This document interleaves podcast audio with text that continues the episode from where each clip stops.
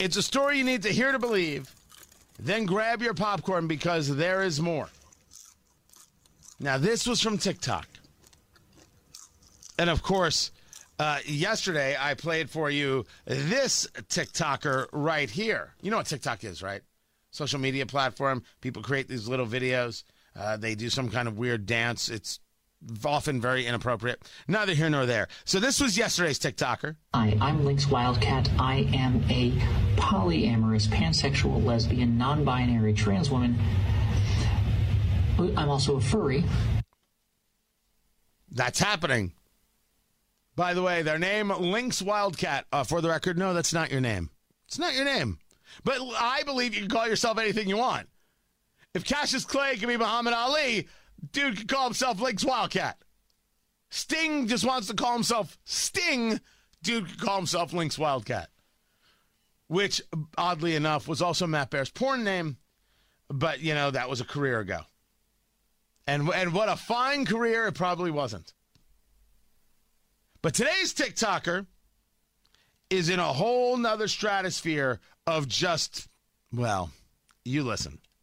I need y'all to understand that just because you've been conditioned to believe that private property rights, um, when I say private property, I mean property that is used for commercial purposes like factories and the machinery and um, commercial farming, private property rights we've been conditioned to believe are like the uh, of the utmost importance, regardless of the material impacts of those private property rights. So then when somebody starts to question those private property rights, they can be dismissed as the bad guy immediately doesn't matter what they're saying. Doesn't matter that they're saying, "Hey, um, private property rights really harm um, citizens, really harm a massive portion of our population." Y'all will say, "No," because I've been taught that private property rights are inherently good, and anything that that rails against them is inherently bad. And y'all need to realize that you've been indoctrinated with that and knock it the f- off. Well, I've heard stupid in my life, but this takes the cake. And I know, I know what you're saying, Tony. I thought you don't use the words dumb or, or stupid. It's true. Dumb or stupid ends conversation. This has got to be the dumbest thing I've ever heard. And this woman is dumb. Can you imagine the idea that you buy a tractor, farmer, and yet you don't own the tractor. It's not yours. Her argument, of course, leads down the road to that the food you grow belongs to all of us. So why should you be able to charge for such a thing?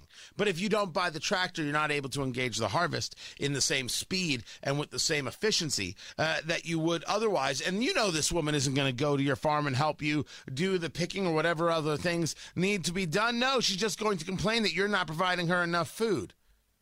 Private property rights is the difference between a free society and a slave society because only the slave doesn't own property. If you cannot say no, you are not free. If you cannot own real property, you are not free. And yet here is uh, TikToker Dopey McMoron. I'm sorry, I'm not supposed to call her any names? Okay, I won't call her any names. Here is this uneducated woman indoctrinated to the end of time with this idea that somehow private property is bad and how dare these farmers own their own tools. And how dare you own your business and not give it to the people? No respect for the people who create, for the people who do the work. And that is the kind of radical indoctrination that is taking place on social media. Do I think she should be stopped from speaking on social media? Of course not. I, I don't want to be stopped from speaking on social media either. Thus, I don't stop others. But I do think you need to confront it.